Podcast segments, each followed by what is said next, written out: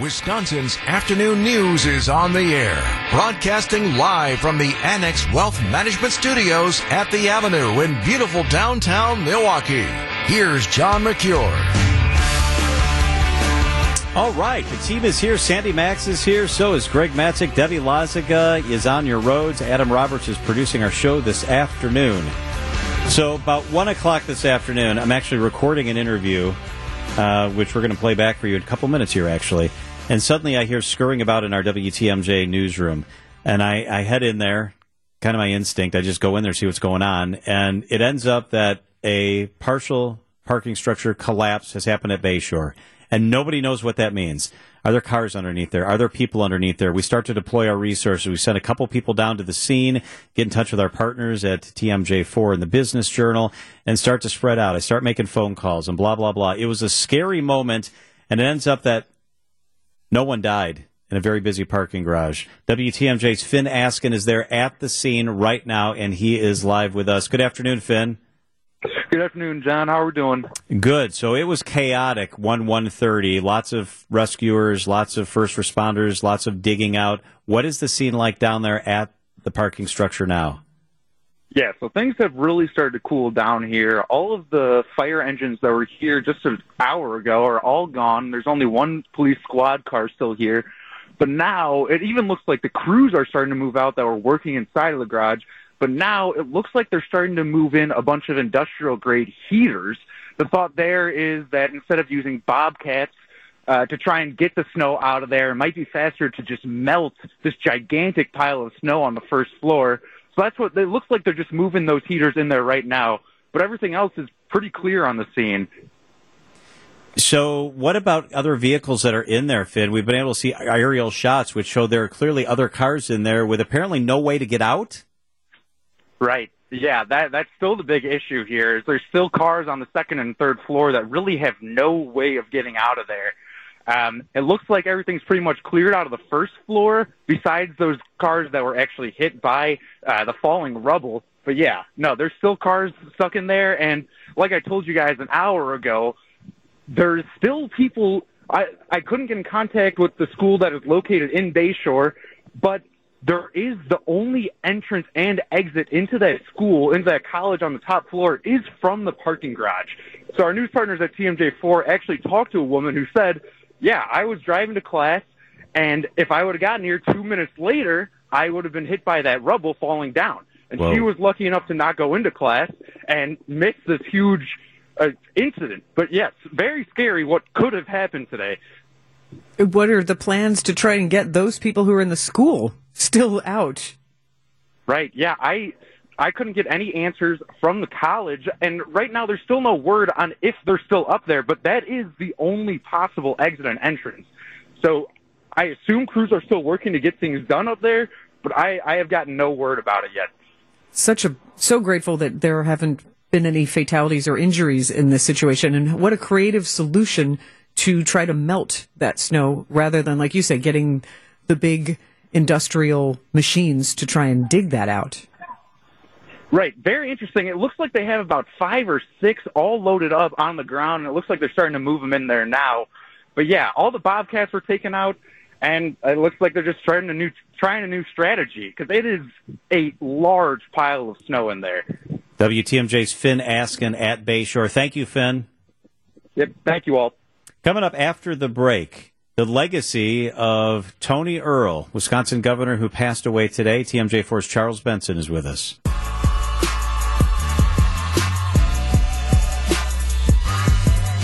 All right, let's bring in Charles Benson. He is the chief political reporter at TMJ4. Charles, good afternoon. Thanks for being with us.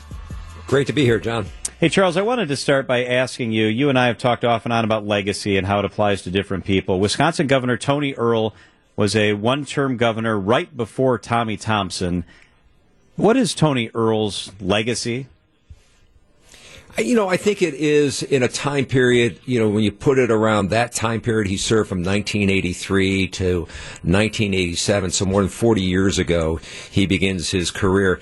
Um, I, I think people would say he was a guy who governed at a time when there were some difficult challenges, as all governors can face, but he addressed those problems by trying to find the right solutions. Uh, I, I, talked to Tom Loftus, who was uh, the former Democratic Assembly Speaker, also ambassador to Norway, and you know he really was very fond of Tony Evers, called him his uh, soulmate at time, and just had great conversations with him. And he said, you know, today when we think of things like the rainy day fund in Wisconsin, he says that started under Governor Tony Earl because when Earl gets into office, he's facing a billion dollar deficit. Now, a billion dollars back in 1983 was a bigger chunk of the uh, the state budget. So he had to take some make some tough decisions. Uh, it may have ended up costing him the job because he only ends up in one term, and he gets defeated by Tommy Thompson, who also though today puts out a statement saying, We lost a giant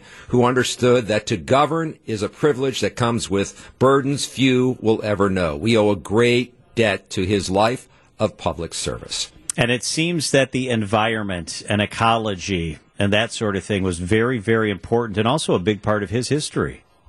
Yeah, I, Loftus called him the first environmental governor. You know, he does come out of the Department of Natural Resources. Gaylord Nelson, the first conservationist uh, governor. But I thought that was an interesting point because the environmental issue is still very much. Uh, in its infancy at that time.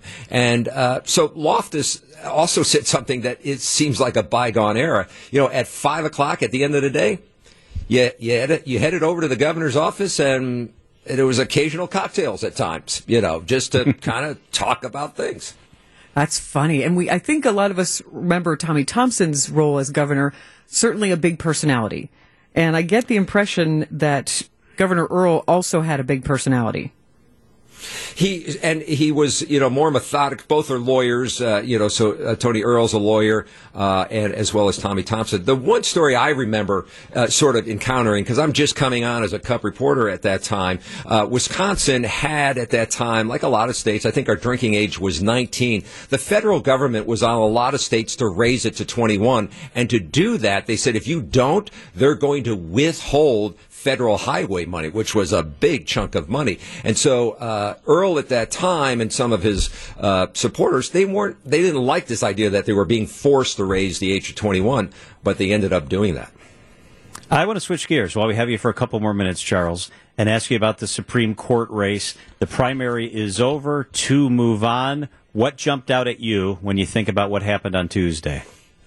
I think what jumps out is uh, just how much uh, people are behind Judge Janet Protasiewicz. And I say that from the standpoint, you know, there were two liberal candidates, two conservative candidates, and it looks like on the conservative side, between former Justice Dan Kelly and Waukesha County Judge uh, Jennifer Dorow, uh, you know, it was it seemed like a more competitive race by the numbers. But when you add up all the votes that Kelly gets, all the votes that Doral gets, Protasiewicz still garnered more votes and what turned out to be a fairly high number of people voting in a spring primary that does not normally attract that many voters. Then when you add in just the votes that uh, the Dane County judge, Everett Mitchell, gets, there were far more people motivated in this race based by how many people voted on the Democratic liberal leaning side. So that to me says they are already engaged in this April election. And I think it's also being seen right now.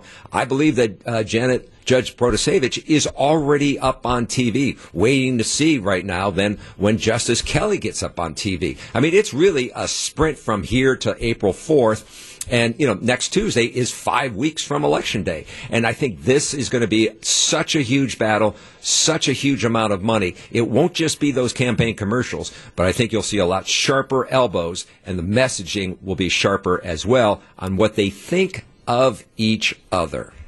Charles, I read somewhere that this may end up being the most expensive state Supreme Court race in the history of America. That is hard to believe, especially because in Wisconsin, our primary and general are so close together. We're about to get bombarded, aren't we? I think we are, and it's because it's also attracting national attention. You see the New York Times, Washington Post talking about this. Keep in mind, no matter what happens on April 4th, the ideological shift of the court, or the ide- ideological position of the court will shift. Because right now, with the retirement of uh, Justice Roggensack, it is 3 3. Whoever wins could prove to which way the court leans. And because of that, so many issues uh, that you can think of that could end up before the state Supreme Court. That's why both sides are engaged and ready to battle because they want to make sure their side will help them on these big court issues that the next state Supreme Court will have to face. He's Charles Benson, TMJ4 chief political reporter. Always great to catch up, Charles. Thank you so much for your perspective. You're welcome. Wisconsin's afternoon news on WTMJ. Meteorologist Brian Niznansky is with us. Hello, Niz. Hey, what's up, guys? Hey, before Uh, we get weather- to some totals about yesterday's storm and all that good stuff, uh, we want to ask you a question about the sleet and stuff that was piled up on that ramp in Bayshore. You know, none of us know exactly what role it played, but if it was piled Yep. there, do you have a way to measure how heavy that would have been or give us some perspective on that? Absolutely, great question. I mean, obviously, we don't know necessarily how big the pile was or how heavy it was. Sure, you could measure and do like square footage of how you know big the parking ramp was, but there's really no telling as far as like how much melted. Maybe some of it was actually plowed down to the next level. You don't know, but what we do know is that the precipitation was primarily sleet in the Glendale area, and sleet is significantly heavier than snow. Okay, a standard snow is a 10 to 1 ratio. Um, 10 inches of snow equals 1 inch of water. And then when you talk about the weight of water, uh, that equates to uh, roughly 4, uh, 4 pounds per cubic foot. Now, multiply that, or excuse me, six pounds. My bad. Mm-hmm. Six pounds. Now, sleet has a ratio of just over two to one ratio, and then with the weight of water, that equates to over 20 pounds. So, what I'm summing up is, is that sleet weighs four times more than standard snow.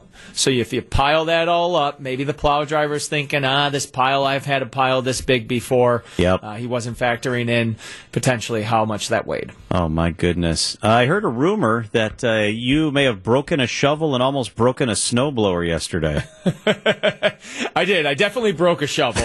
um, Not in anger, just because Yeah. of the weight of the of the Yeah. sleet and snow, right?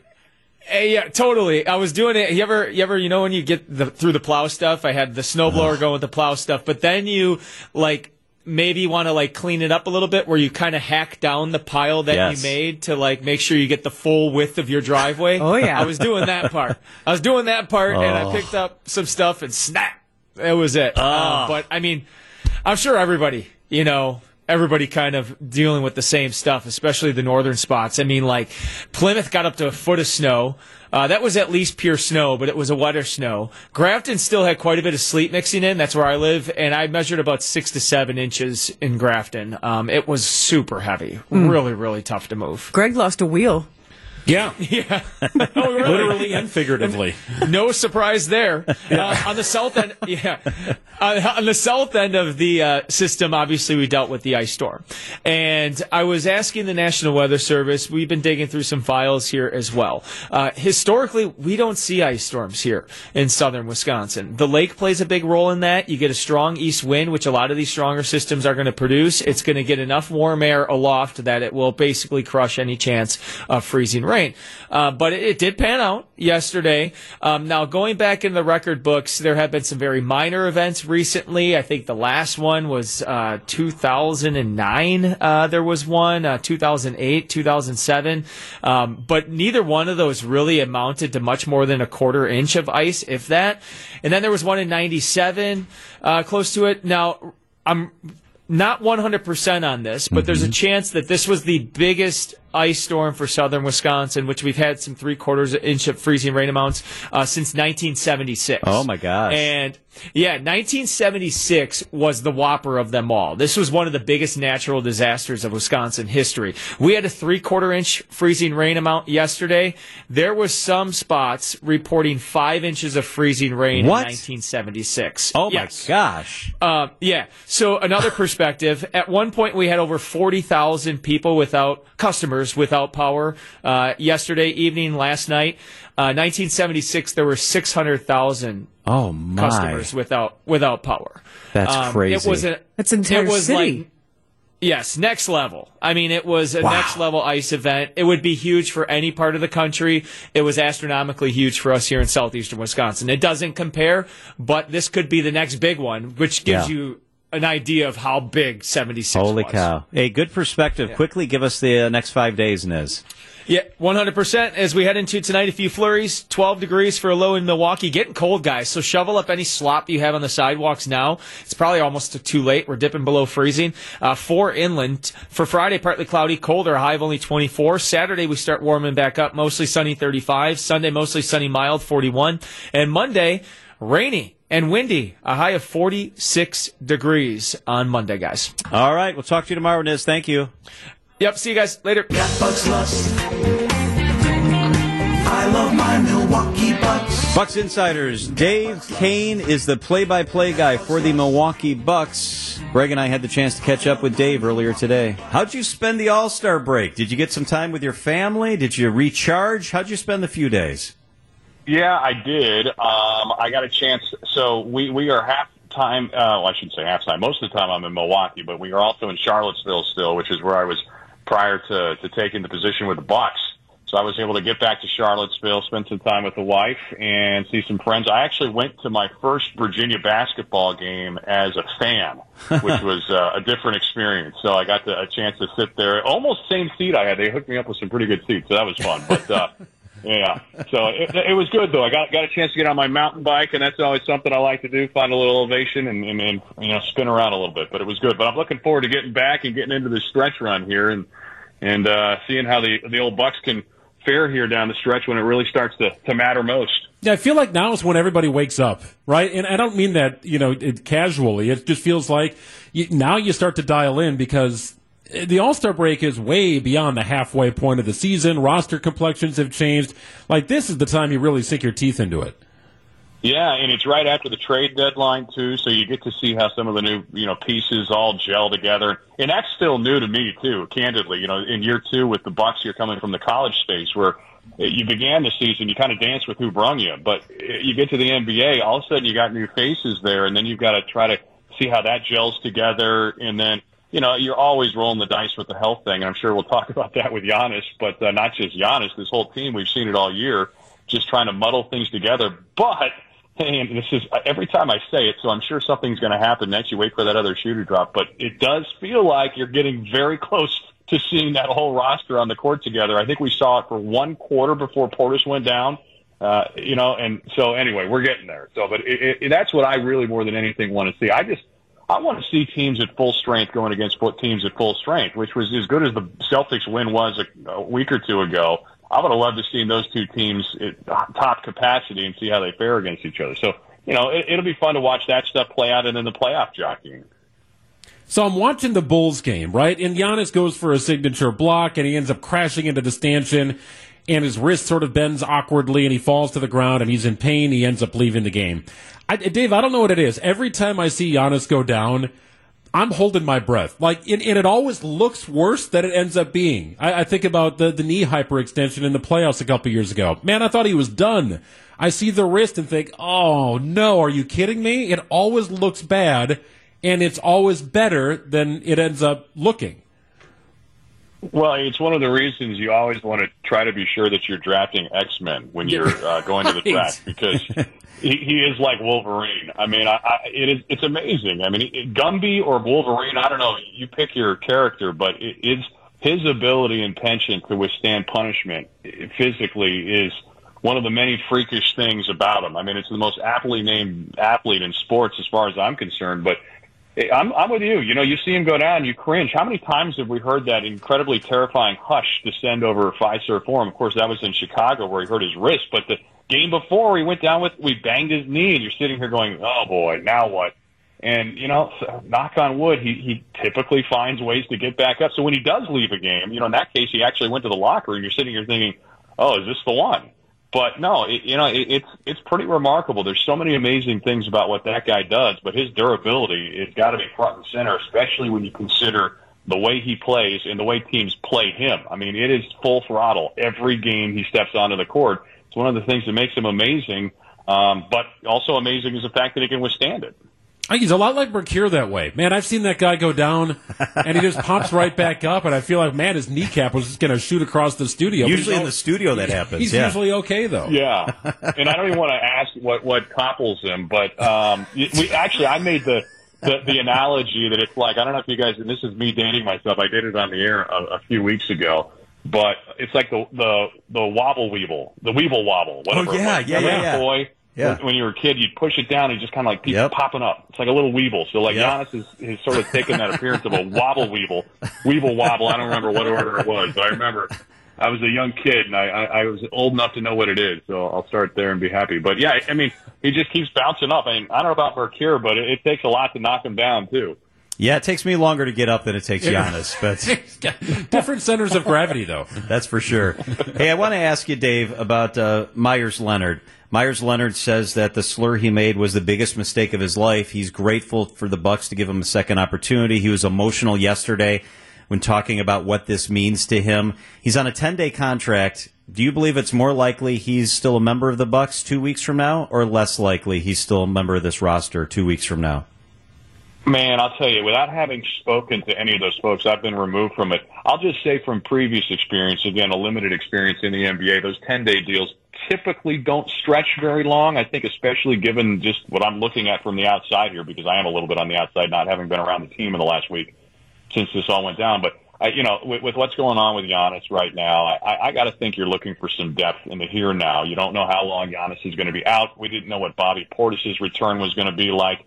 Um, even Pat Connaughton, so you know he missed some time, and then Khris Middleton. So there's some guys you're wondering what they're going to be able to do. Even though, as I understand it, we're expecting to see Bobby, Chris, and Jae Crowder play come Friday night. But uh, you know, so with that in mind, with 10 day guys, I often feel like it's more of a stopgap than anything else. But I, I don't know that I'm not speaking from a position of authority on, of authority on this. But you know, to to the extent of you know his background and what his previous transgressions were, I you know, I, I haven't had a chance to meet him and speak with him, but I, I'm I'm a believer people deserve second chances in this country, you know, and especially when you're let's just call it what you are. Sometimes you're young and dumb and you don't understand the gravity of the things that you're saying.